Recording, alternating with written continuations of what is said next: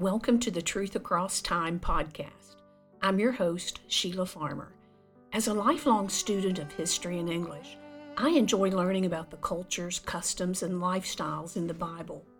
Please join me as we explore the fascinating world of biblical events and the people involved. You'll see that the people of the Bible had concerns, triumphs and tragedies, joys and sorrows, successes and failures, not too different from our own. But because the Bible is God's Word, we can learn spiritual, eternal truths while looking at those people. Now let's go on this adventure and explore the truths that cross the limits of time and location. Welcome to the next episode in the Humanity of Our Heroes series. This week we're going to take a look at Peter. Peter, the big fisherman, the close friend and follower of Jesus the Lion of God, some call him. Larger than life, yet so relatable. He was one of the earliest apostles, one of the earliest disciples of Jesus. His Hebrew name was Simeon. His, the Greek version of Simeon is Simon. His original home was Bethsaida, a fishing village on the northern shore of the Sea of Galilee, not too far from Capernaum. Both he and his brother Andrew were fishermen. He was almost certainly not highly educated because he was of the working class, but he was literate. He could read and write and probably even knew a little Greek. Greek was commonly used in that day, especially in the area of the Decapolis. The Decapolis was made up of 10 predominantly Gentile areas of Israel. Peter later lived in Capernaum. He was married. Luke chapter 4 records how Jesus healed Peter's mother in law when he went to Peter's house after a service in the local synagogue. Many people have a mental picture of Peter bold, outspoken, often putting his foot in his mouth. People love Peter because we can relate to Him so readily. We've either been like that ourselves or perhaps know family members or friends who are. I think that sometimes it's too easy to fall into the trap of categorizing Peter unfairly, maybe, because of his flaws. Yes, he was outspoken, sometimes when he should have been quiet. Yes, he sometimes said the wrong thing. And yes, he was almost certainly had a hot temper, especially in his younger life.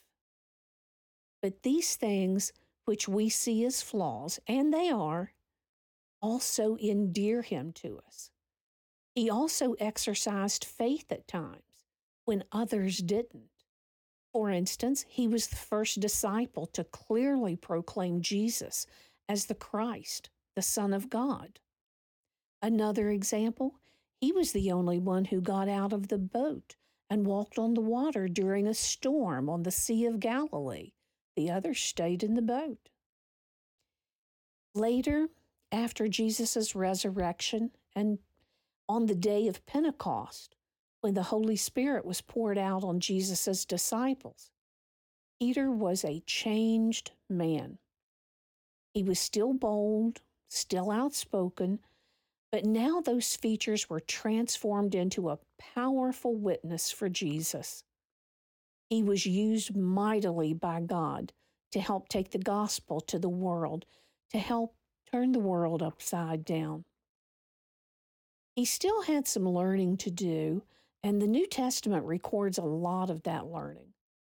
But he was truly a giant of the faith, and there's no question that he deserves the title of Hero of the Faith. For the purpose of this podcast, I want to focus on just one episode in Peter's life, one that I think we can all relate to and learn from. His behavior when Jesus was arrested in the Garden of Gethsemane and taken away to endure a sham of a trial with the result being his crucifixion the next day. I'm sure everybody knows Judas's role in the betrayal of Jesus. He was the one who betrayed Jesus for the 30 pieces of silver. And you probably know that when he saw what was actually going to happen to Jesus, when he saw he was going to be executed, Judas killed himself. The guilt over what he had done was way too much for him to bear. But let's think about this for just a minute. Yes, Judas betrayed Jesus, and he lives on as an example of despicable behavior, of evil. His very name is used to indicate a backstabber, a betrayer. But how about Peter? Today I'm reading from the book of Luke, first from chapter 22, verses 31 through 34. Jesus and his apostles had just had the Passover meal, and Jesus had introduced what we call the Lord's Supper or communion. Of course, this is to honor and remember Jesus' sacrifice on the cross, what he endured to purchase our salvation. Jesus was sharing some last thoughts with the apostles, and he was again preparing them for his coming crucifixion and death. True to form, Peter has something to say. He loved Jesus, and he couldn't bear the thought of him being taken away. Starting with verse 31, it says, And the Lord said, Simon, Simon, indeed Satan has asked for you that he may sift you as wheat. But I have prayed for you that your faith should not fail. And when you have returned to me, strengthen your brethren. But Peter said to him, Lord, I am ready to go with you, both to prison and to death. Then Jesus said, I tell you, Peter, the rooster shall not crow this day before you will deny me three times that you know me. I'm sure we all remember what happened. In the next couple of hours, Peter was put to the test, and he failed, just like Jesus said he would. Jesus was arrested and taken initially to the high priest's house. The next passage I'm going to read is also from Luke chapter 22, starting at verse 54 and going through 62. Having arrested him, they led him and brought him into the high priest's house, but Peter followed at a distance. Now, when they had kindled a fire in the midst of the courtyard and sat down together, Peter sat among them. And a certain servant girl, seeing him as he sat by the fire, looked intently at him and said, This man was also with Jesus. But Peter denied him, saying, Woman, I do not know him. And after a little while, another saw him and said, You also are of them. But Peter said, Man, I am not. Then, after about an hour had passed, another confidently affirmed, saying, Surely this fellow was also with him, for he is a Galilean. But Peter said, Man, I do not know what you are saying. Immediately, while he was still speaking, the rooster crowed. And the Lord turned and looked at Peter. Then Peter remembered the word of the Lord, how he had said to him, Before the rooster crows, you will deny me three times. So Peter went out and wept bitterly. Judas betrayed Jesus. Peter betrayed Jesus.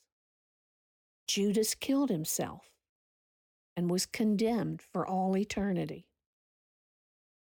But Peter ultimately became a pillar of the early church with a great ministry that lasted for the rest of his life preaching, teaching, healing, every facet of ministry. 2,000 years later, he's still known and honored throughout the world. He was truly a fierce lion for God, and his role in the development of Christianity is huge. So, what was the difference between Judas and Peter? Well, here's how I understand it Judas was bitterly sorry for what he had done for betraying Jesus. He allowed his sorrow to overwhelm him, and he made the decision about what to do next. The evil one, Satan, had hold of him and drove him on. Judas's pride had caused him to play right into Satan's hands.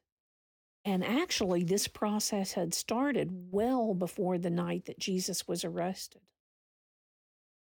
Peter, too, had agonized over his betrayal of Jesus. But he didn't stop there. He repented with bitter tears. He didn't just take matters into his own hands. He knew he had done wrong, and he was genuinely sorry, and he repented. The rest is history.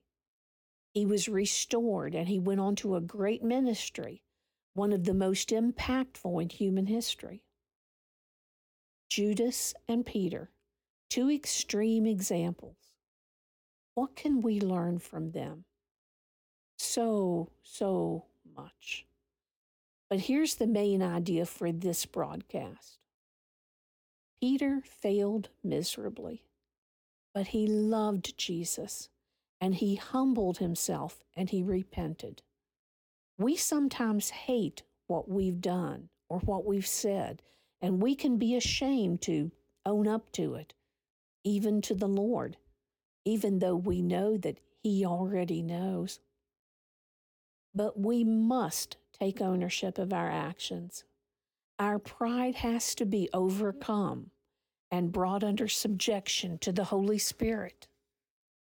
You know, it sounds funny, but pride can cause us undue shame and embarrassment. Yes, pride. We should feel guilt when we do wrong, but it can actually be pride at the root that causes us to stay there. A godly sense of guilt will lead us to turn to God. A godly sense of guilt is actually conviction from the Holy Spirit, and we will confess our sin to Him and will repent. It takes humility to accept forgiveness, even from God, maybe especially from God because you know you don't deserve it.